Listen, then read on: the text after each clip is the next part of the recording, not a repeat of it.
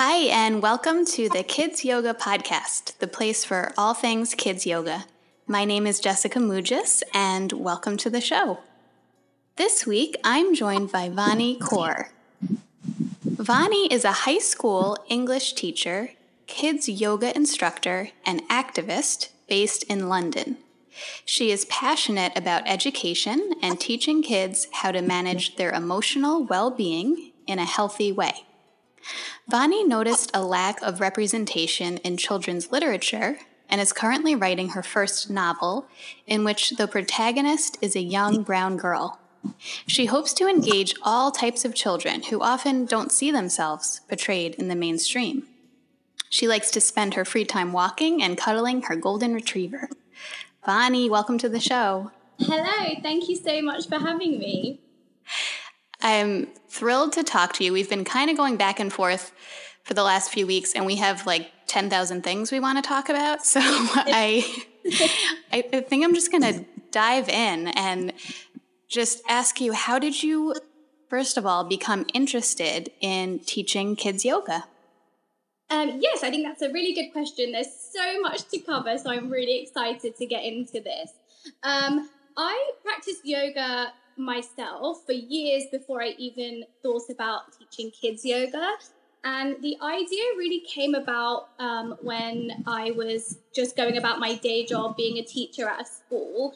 And all the teachers had to um, run an extracurricular club.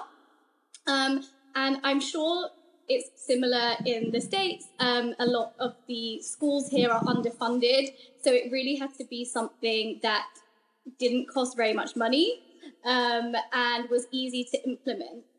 And I've noticed the benefits of yoga um, in my my life uh, by practicing it. So I thought it would be a really interesting idea to take it um, and put it towards the kids, um, and specifically um, the afternoons of teaching at a school are quite tricky because the kids have been concentrating all morning um, you know, they're a bit uh, lethargic after lunch.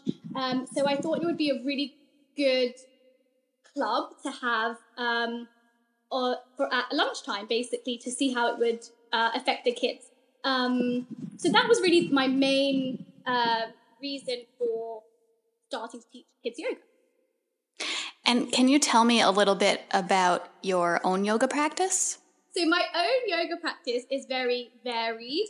Um, some weeks I really want to have an intense, you know, hour long practice. Um, sometimes I just want to give my body, you know, a five or 10 minute stretch. Um, it really depends on my um, emotional and my mental state.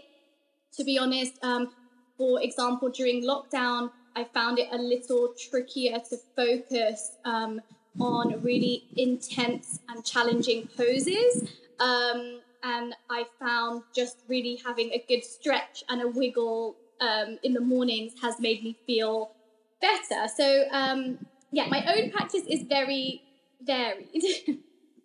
yeah, I could totally relate to that. It's and that's part of it. That's yoga, right? Being present yes. with what is. Yeah, and I think um, something that maybe I didn't do before, and I think a lot of people also struggle with this, like just really um, being kind to themselves about their own practice. I think it's really easy to beat yourself up and be like, I, you know, could do a handstand every single day last week and I just can't even get the energy to practice for 15 minutes this week. Um, I think it's important to just be kind to ourselves about what we're doing. Yes, absolutely. And that's not always very clear on social media when you see things about mm-hmm. yoga. Yes. Um, so I do want to dive into the the juicy stuff that we want to talk about. And I saw you um, were interviewed recently um, speaking about cultural appropriation in yoga and in wellness. So I was wondering if you can kind of um, talk about what cultural appropriation is and how you see it show up in Western yoga and how you see it show up in kids yoga. Yes, of course. So um, cultural appropriation, I believe, is when you have someone coming from a typically privileged position taking an idea or a concept from another culture that they don't belong to and using it for personal gain um, so, and also profit without giving the correct credit to the culture in question. Usually, the culture in question has been uh, um, oppressed um, and they're historically marginalized. So, this adds another layer to the conversation around cultural appropriation. Um, it's not specific to one industry. I mean, of course, it happens in the wellness industry, but it also happens in media, in fashion, in food. So it's definitely something that is super important to be aware of uh, and to discuss. So I see it in Western yoga so much. Um, there has definitely been a trend here, and I'm sure I, I'm sure it's similar worldwide um, of quite um, fancy studios being very uh, one dimensional in their instructors and in the people who go there. So it over here, most of the people that you see would be white, slim, able-bodied, uh, middle-class people practicing and teaching yoga. And I feel like that is wrong because yoga is supposed to be for everyone. So it shouldn't have this one dimensional uh, face to the world at the moment. Yeah, and the image of yoga for so many people is exactly what you're saying and it's just it's it's incorrect. That's not at all where yoga started, exactly. who it's for. Yeah. Exactly. It, it is incorrect. And I think, um, especially with kids yoga, we need to be really careful about um, not continuing this image. Like, we have to be careful that we're not perpetuating this idea that it is only for this specific type of person. Um, and I just wanted want to be clear that I don't think only Indian people should be practicing yoga and teaching yoga. That's not the case at all. Um, of course, it has come from India, um, but culture is supposed to be appreciated and shared, um, but not completely stolen and written written all over. Yeah, when you the way you describe it, it just reminds me so much of the idea of just plagiarism. Like when we went to school, it's as if, if you just took someone's writing and you said it was your own and you gave no credit, no citation. Um, yeah. I mean, it, I think it, it, that's a really good way to put it. It is really like, it is like plagiarism because the idea is just being completely ripped out of context, which is also a problem, um, and kind of repackaged in, in a way that is um, marketable to really white people and not right. Well, what do you think we can do as kids yoga teachers specifically to respect the the roots of yoga? So I really love this question because I feel like there's so much to answer about it. So firstly, I think we have to as teachers acknowledge that there is a problem because without acknowledging that there is something wrong, there's no way we can move forward. Um, so I think first things first is let's all really understand that the cultural appropriation of yoga is very real and prevalent. It's not something that people are just kind of, you know, complaining about for no reason. Uh, secondly, I think we have to realize that children are not um, they're not stupid and we don't need to dumb things down for them. Kids are really like sponges. They soak in everything around them. Um, their job really is to to learn. Uh, they're learning all the time at home and at school. So i think it's important that we don't just try and kind of of course we should make it fun of course, we should make the yoga fun and relatable to them, but we also have to tell them the truth about it. Um, you know, whether that's you spending a couple of minutes at the beginning of your class just explaining, um, you know, yoga is something that has come from India. That's where it originated. And then, um, you know, then it was brought to the rest of the world. So we should, um, you know, really be thankful to, you know, that country for, for giving us the yoga and for allowing us to uh, practice it. Um, I think we can use Sanskrit words um, when we're teaching because, again, I think a lot of the time we just think, oh, you know, children can't handle it. It's going to be too confusing and, you know, they're just, they're not going to understand what's going on. But it's up to us as teachers to make sure that they do understand. Um, because one of the things about the, uh, the language in yoga is the poses in English are not a direct translation of the Sanskrit words.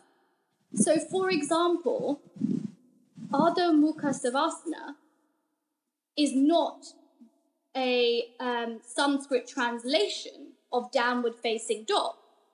Um, so, there is a problem here when we don't try and understand the real roots and history of yoga.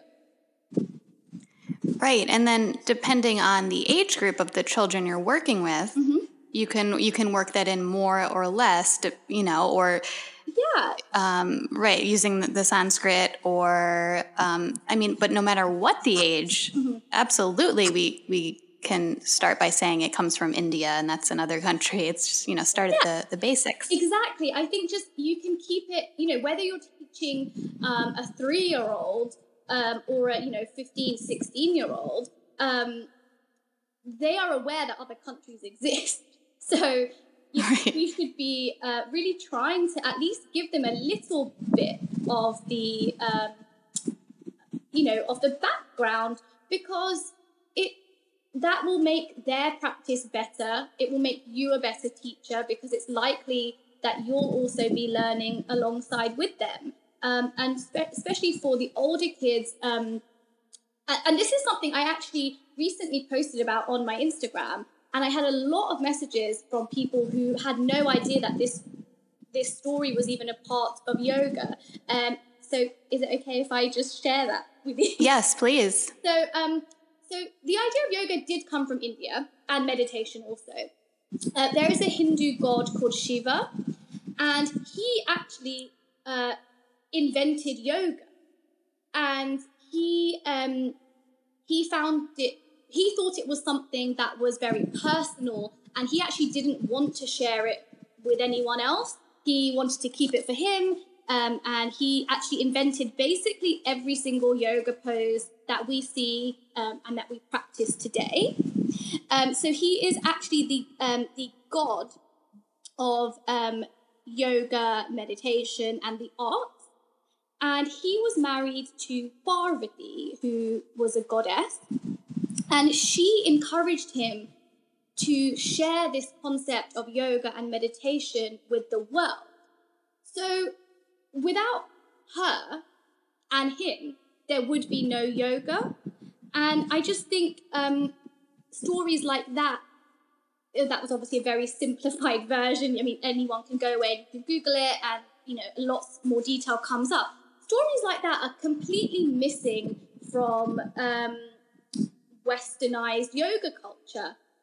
But I do feel like kids would be interested in that story um, because, yeah, there is so many kind of factors that contribute to it. I I think you had shared that story on the video I saw of you being interviewed, and yes. I was like, I was like, what? Yeah, I did. I honestly, and I have to say, I, I had never, I hadn't heard that. And I'm trained in yoga mm-hmm. and I've been mm-hmm. practicing yoga um, for, you know, over 12 years. So yeah, like that, that, and kids would love that story. Yeah, it's so interesting. And there's so many kinds of, um, of course, that was a, a very brief story right. about that. But there's so many um, other kind of parts to that story which they would be interested in, um, and also that I am interested in. I'm sure other teachers would be interested in too. So, yeah, I think we have to make sure we are doing right by the kids that we're teaching. So, you know, we can give them a really well rounded view of yoga. And I do think as kids yoga teachers, we have that unique opportunity where we, we can start there. Mm-hmm. and they don't kids hopefully don't have that this image that we're talking about of yoga yet and we can start them yeah. with the truth of course like 100% i agree with that i am um, so i think if we really tackle it from young kids hopefully by the time they grow up and whether they go into the yoga field um, as teachers or students uh, they can really kind of try to reverse some of this uh, damage that has been done in terms of the image of yoga. Yes, absolutely. Okay, we could talk about that a whole episode, but I'm going to move on to our other another topic. Um, so you had told me when you wrote to me that you also teach children about anti-racism. Mm-hmm. So I know people would be really fascinated to hear how do you approach this topic with children? So yes, thank you for asking me that question because I think it's so uh, such a prevalent topic at the moment um, with everything that's going on worldwide um, around the subject of racism. So I think I said something similar in, um, in the last question about children not being stupid, and again, I think with the anti-racism thing, sometimes parents and teachers really worry and they're so stressed about um, bringing up this topic to children about them being too young and it's just too confusing and you know just let's just ignore it altogether. Um, that's not the right way to go. Um, and i actually found these facts which i really thought was so shocking. Um, so i'm just going to read them actually. So from the age of two most children use race to choose playmates. Um, and from the age of three, children have worked out how to use bias um, in society uh, and they show signs of pro white and anti black. And by the age of five, um, racial prejudice in children has peaked, and they have learned to associate certain groups with higher statuses than others just by what they've been seeing around them. So, like who uh, they see at the doctor's office, who they see uh, delivering their mail, um, who they see teaching at school, and things like that. So, I hope those facts really um, show everyone who's listening that your child is not too young to start talking about race because they start receiving implicit and explicit bias literally from birth. So it is really important that we start talking about it as soon as possible. Um, yeah. yeah, no, I mean, those, I have heard those facts, but just to hear them again, I'm just, mm-hmm. it's, it's, it is shocking, it's, but it, yeah. it, it shows that they are taking in, as we know, as that we work with children, they take in everything. So it would make complete sense that they're taking in all of these messages. Yeah, it's it is shocking, and yeah, I I've heard them before, but every time I read them or see them written down, um, I, I feel shocked all over again. Um, so one of the things I just want to touch on is the kind of colorblind approach, like you know, oh, I, I don't see color, and I'm, I'm teaching my kids not to see color. Um, while I don't think people um, mean that in, an, in a really harmful way, it can be damaging because by not seeing color, you're not seeing any of the history, any of the oppression that has come along with, with different skin tones, and you're not um, acknowledging anything current in society that might be making their lives more difficult. Um, so I think that's one thing that people maybe unintentionally are doing um, in the wrong way. Um, another thing is just having the conversations about racism. Now, of course, you will have to, you know, adjust the way and how often you are talking to your children about this. Um, I'm not saying you should be talking to your four-year-old daily about, you know, the, the murder of George Floyd, for example. I think pick one topic, explain it in a way that they understand, um, and see how they process it. Um, you know your child more than anyone, so if they feel if they seem like they're you know particularly stressed about it, um, then you know you, will have to obviously approach it again um, and and adjust your approach. But you have to talk about it. The conversations are so crucial, and if parents are not having them at home, then your child's idea about race and the world is just going to be determined by what's out there. And I'm not sure that is the only influence you would want to um, would want your child to have. Right, and it could be. I'm learning it could be as simple as when your children are younger. Um, diversifying your library of books, your toys, talking about skin color and saying, you know, just it's so that it's not this subject that like, oh, we don't talk about that because yeah. they, they'll get that message. Yeah, I 100% agree. So that's definitely something that I so I don't have children yet, um, but obviously I work with children and I have a lot of children in my family. And whenever it comes to you know gift gifts and things like that, I make a conscious effort to um, one. I actually love giving books as gifts because I'm an English teacher and I'm obsessed with books. Um, but I always try and get ones with um, by you know uh, black or Asian authors.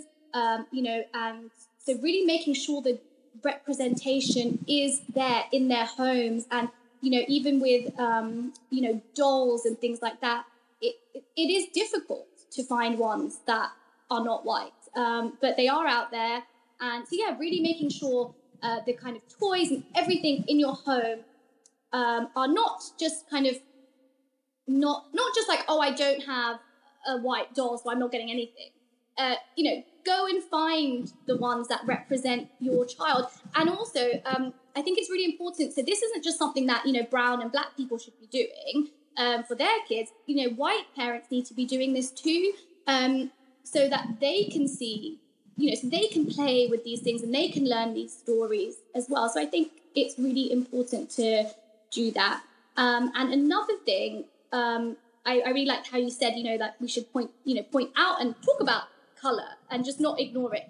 Um, so if you're watching something on television um, or, or, a movie or something like that, and you do see a racist stereotype, um, then point it out. Um, there's no harm in doing that, and actually, you will be doing your children um, a lot of good by saying, um, actually, you know, that that particular so for example if it was the simpsons and obviously Apu is in the simpsons um, you, if you're watching that with your child maybe you should be pointing out you know what not all indian people run a corner shop you know. So that's just one really example a really you know simple example um, and i'm sure there's many more uh, in in tv um, and on screen in general. Um, and i think if you can find things, um, you know, find specific children's program and literature. I do have a whole list actually on my Instagram of uh, really interesting children's books around uh, black and brown characters. Um, but one thing that my nieces used to be like obsessed with when they were younger was Doc McStuffins. I don't know if your children watch that. Oh yes, yes. Um, and I, it just really struck me the first time I saw saw it because I was like, I don't think I've ever seen uh, a children's. I think I believe it's Disney cartoon um, that features a black family who are well off. Um, the mother is a professional; she's a doctor, which is why uh, Doc McStuffins comes in. Um, and I just thought this is such a good um, thing for them to be watching and taking it um, so I'm sure there there are lots more like that, but we definitely need more representation in children's literature, arts, um, and toys. Absolutely. For people listening that might want to actively work on being anti-racist, but aren't quite sure where to start, do you have any um, words of advice? Yes, so I think the positive thing is there are loads of things that we can do at the um, to be anti-racist. So um, definitely take a look at your toys and your books, um, or whatever it is that your child uses the most. I think those are probably quite common ones. Um, and you know, have a look at them. Are you including black and brown authors? Um, do you have um, you know coloring books um, that are all filled with white faces, for example. Like if you're sitting there with your child working on a you know coloring book or you're drawing a writing a story or something like that, um, maybe instead of going for the peach color for skin, you know, can you pick up a brown color?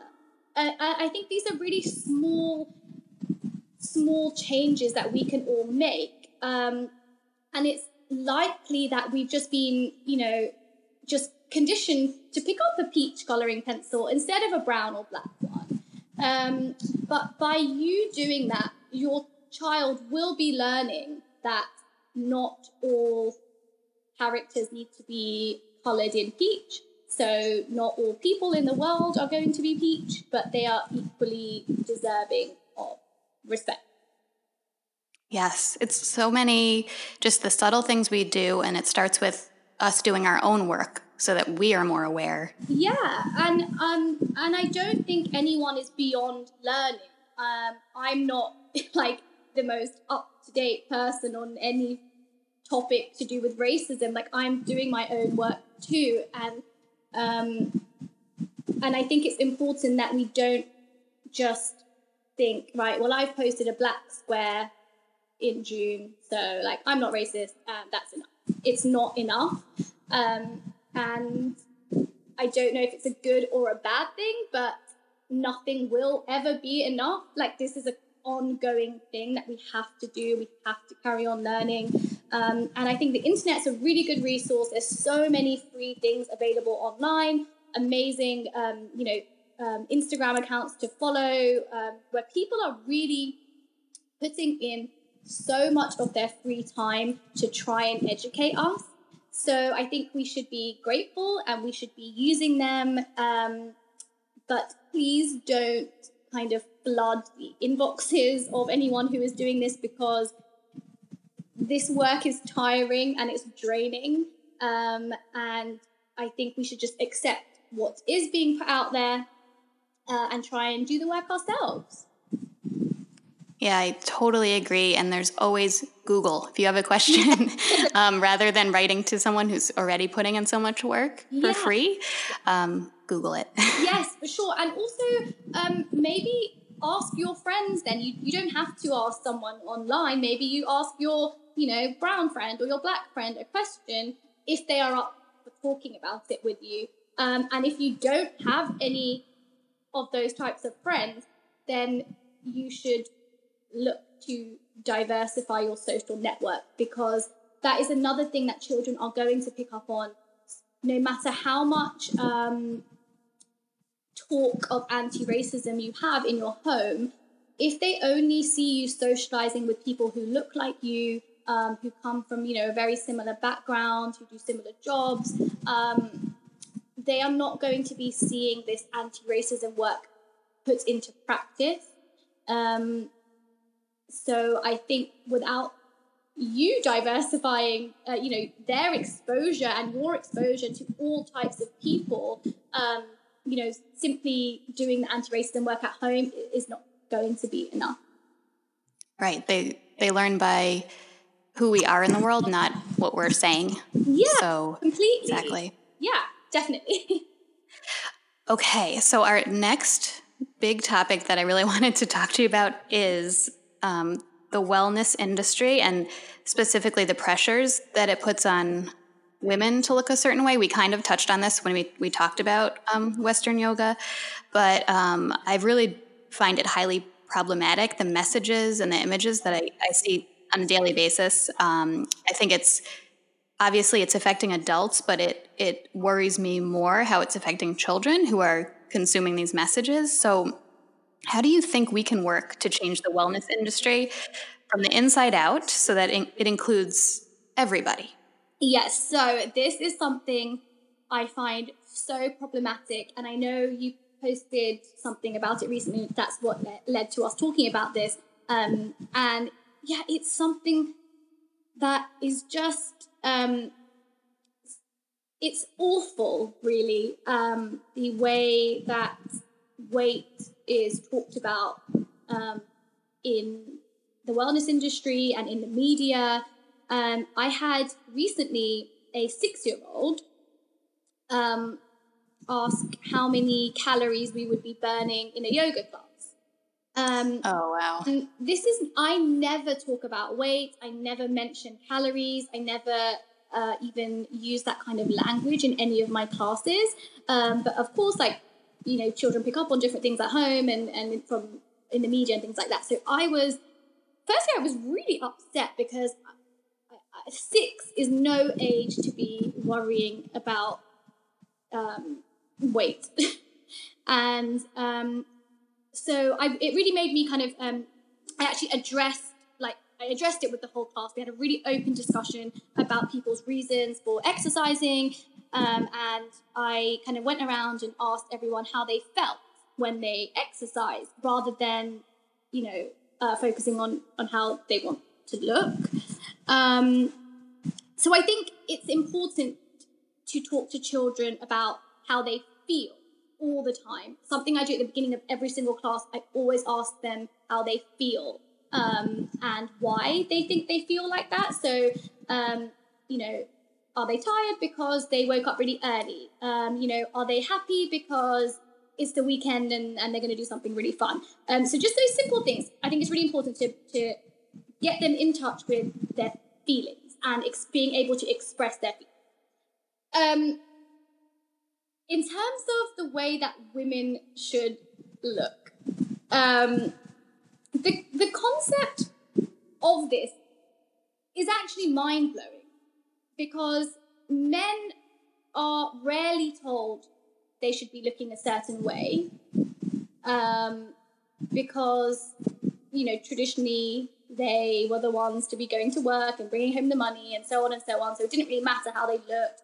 Uh, but now, obviously, as society has advanced and moved forward, women are working, women are earning, but for some reason, it doesn't really matter because even if you have the best job in the world and you're making all the money in the world, um, if you're, you know, too skinny or too fat or whatever, um, you know, don't dress very well, that's going to be the only thing that people focus on. And it's so sad um, that that's still in 2020 we're so concerned about people's weight and and it especially after this lockdown i've seen so many adverts and programs and instagram diets uh, to tackle the pounds that women have put on in lockdown. And it's just it's disgusting that we can't it really is. It really is like, upsetting. it's disgusting that we can't just let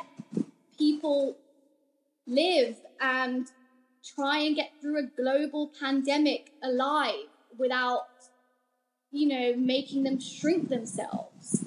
like, yeah, it, it's it's so nuanced this concept of um, weight in relation to women, um, and I think when it um, when it comes to children, we have to be so careful of all the messages that they're seeing. So you might be cooking really, um, you know, good meals for your kids, and you might be, you know, doing all the right things and saying, you know, um, not focusing on weight and calories um, with them, which is great.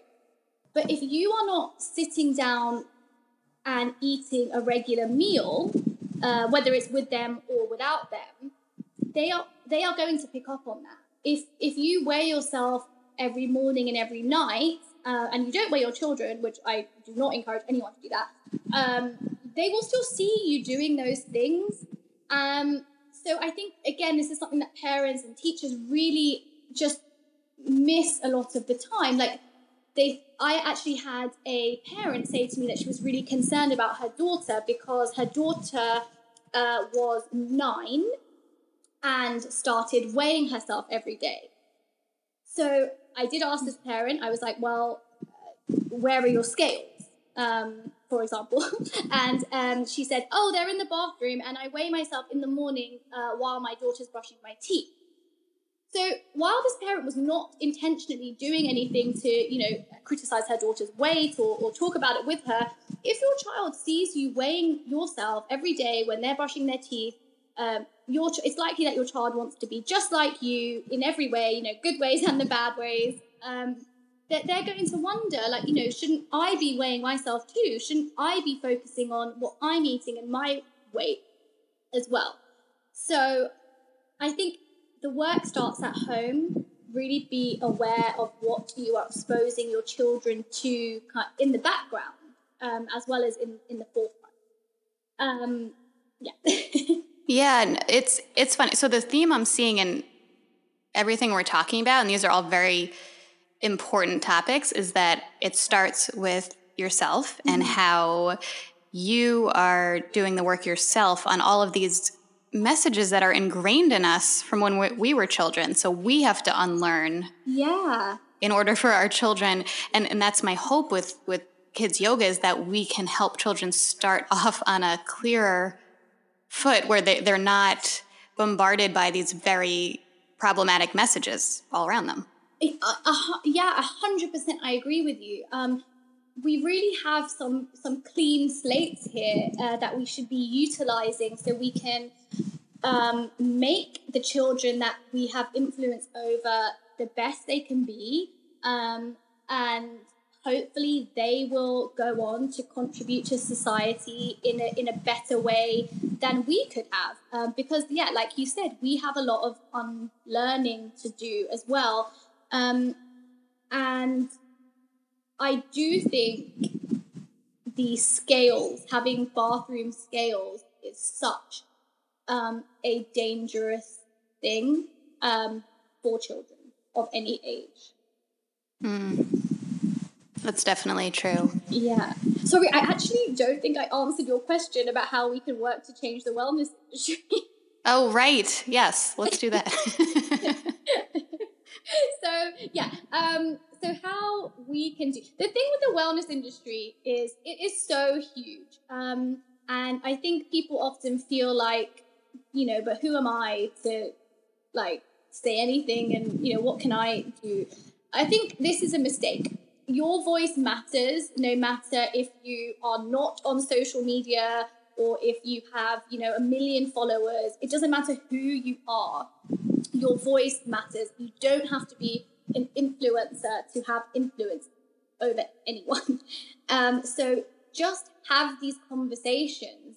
Um, talk about, you know, maybe um, the representation of just and diversity of wellness brands. Like even if you're having these conversations with your friends and with your family, um, just make sure you're talking about it so so we can be aware that you know um, what we normally see to do with the wellness industry is slim people. Um, it is able bodied people. The fact is, our society is fat phobic. Um, and again, just don't shy away from that. Um, I think people are really scared sometimes of uh, saying the word fat and like, oh my gosh, like, you know, that's just not a word we can say. Like, out the world our society, the media loves to fat shame people because it is fat phobic. So the only way to come away from that is to acknowledge it and address it.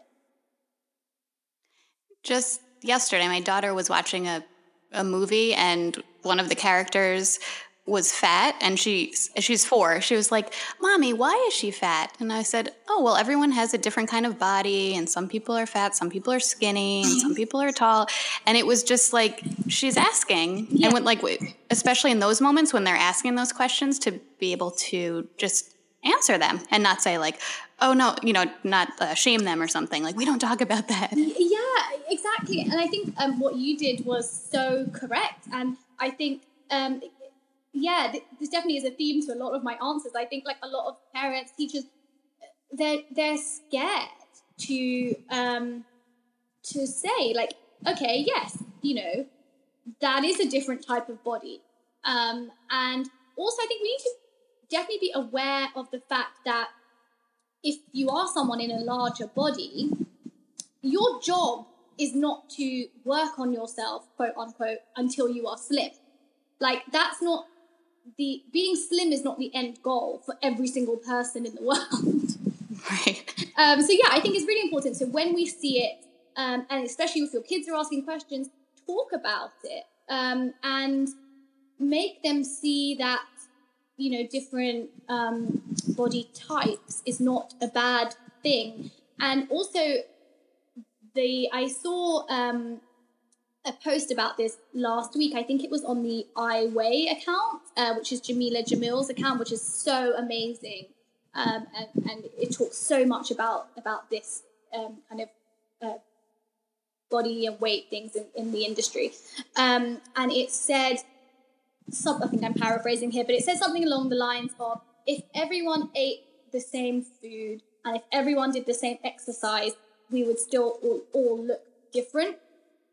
Um, and I think that's such a nice message and vital message actually for um, everyone to hear of all ages. Like we're, we're never all going to look the same and it's it's really important that we make this clear to women and to men that there is no one way of looking well.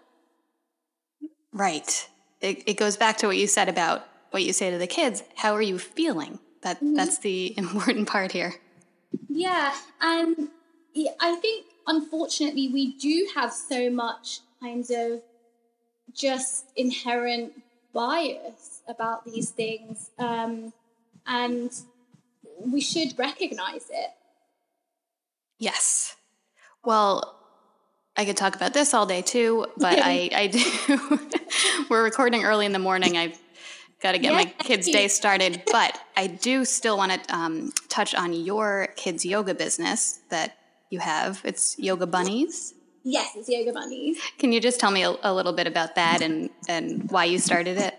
Sure, yeah. So I actually started it after I began teaching um, the students in my own school um, because I just thought like it actually was having such a good impact on them. Um, I could see the changes. I could see that they, you know, were becoming more in tune with their kind of emotional well-being um, and their feelings and things like that. So I was like, I, I really wanted to bring it to more people. Um, so I initially started it actually as a story yoga session. So we would tell stories, for example, the Three Little Pigs, um, and for obviously for young kids, and we would act it out using yoga poses, which was so fun. Um, and I really loved doing those kinds of things. And then it kind of slowly evolved into more um, more specific yoga sessions, you know, with all the poses, uh, with the techniques, with the Surya Namaskar, which is the sun salutations. Um, so yeah, I offer really a range of classes. I um, do workshops at different schools. Um, I teach at some studios. Um, I do home classes and things like that. I also do children's yoga parties, which is just one of my favorite things to do ever because we play loads of games, but we put a yoga twist on them. Uh, so, for example, we play um, like Duck, Duck, Goose, but we do it with butterfly pose and downward dog pose and things like that. So it's it's so fun. Um, I just I I love it. Yeah, it sounds adorable. And I've seen pictures on your Instagram of your classes, so they just look super cute. They're so uh, cute. And they're just, kids are just amazing at yoga. They're so flexible. They're not scared of like looking really silly. That it's just amazing to watch them learn and grow. Absolutely. It's it's almost therapeutic sometimes to teach because you leave feeling like so much lighter because they they kind of transfer that to you. Yeah, and it's funny that you say that because I teach um, English like Monday to Friday at, at school, um, and I, I normally have my kids yoga sessions at the weekends. Um, so I have starting from Saturday morning, and that is the Saturday morning class is my favorite time of the week because it, it's only forty five minutes to an hour long, but I feel so good afterwards because the energy, the vibe that comes from the kids, um, like the feedback you get, it's just one of the best feelings, I think. They're so happy to be there.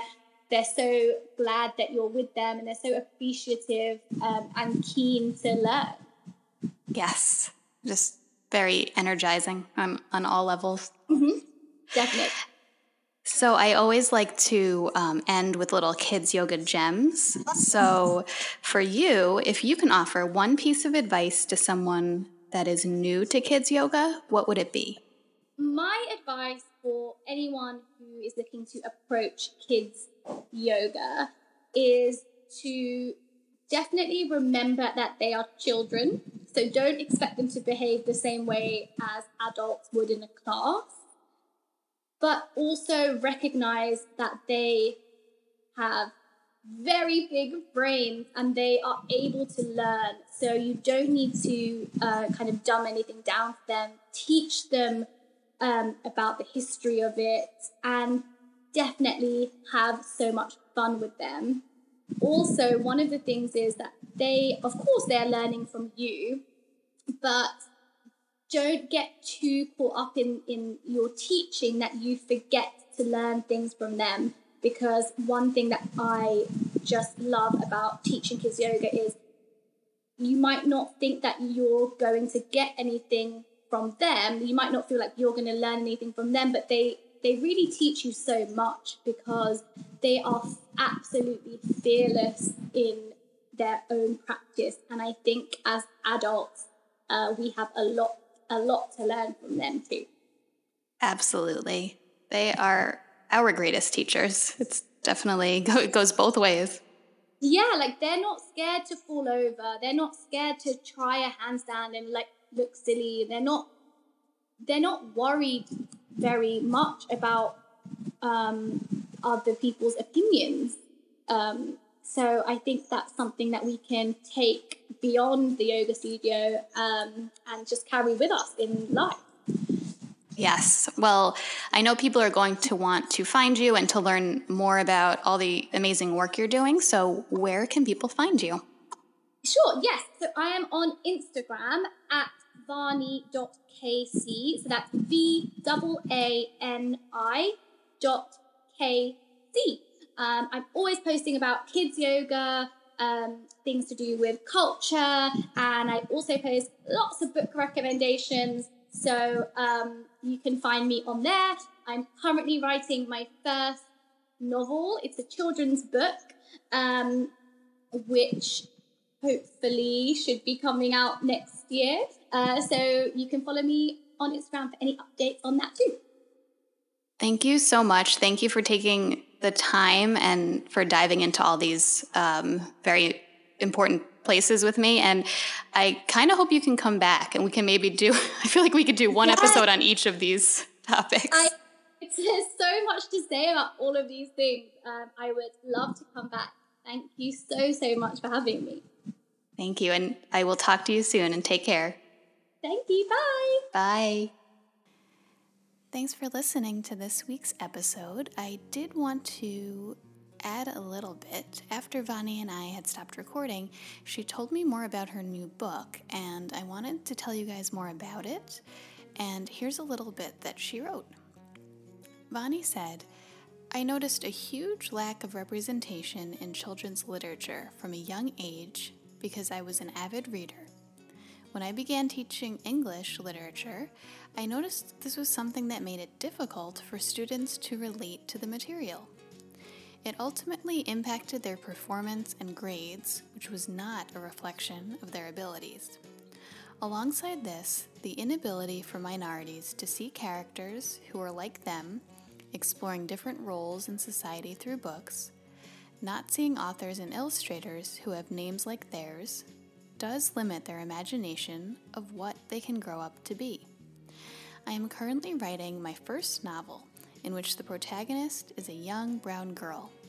I hope to engage all types of readers, especially ones who don't traditionally see themselves in books. I think now is the right time where people are wanting to diversify their bookshelves. So, if anyone is interested in publishing a new type of exciting children's book, please get in touch. So, everyone, um, if you know anyone in publishing, if you're in publishing, please get in touch with Vaani. Her Instagram is V A A N I dot K C. Or you can email me, the Kids Yoga Podcast at gmail.com, and I will connect you. Thanks for being here. Thanks for listening. If you enjoyed this episode or if you've listened before, there are a few ways that you can help this podcast to keep going. So, first, you can click subscribe wherever you listen to your podcasts. You can leave a rating and a review. This will help more people find the podcast. You can follow us on social media at the Kids Yoga Podcast on Instagram and the Kids Yoga Podcast on Facebook. You can also email me. I love to hear your questions, comments, feedback. The Kids Yoga Podcast at gmail.com. Thanks for being here, and we'll see you next week.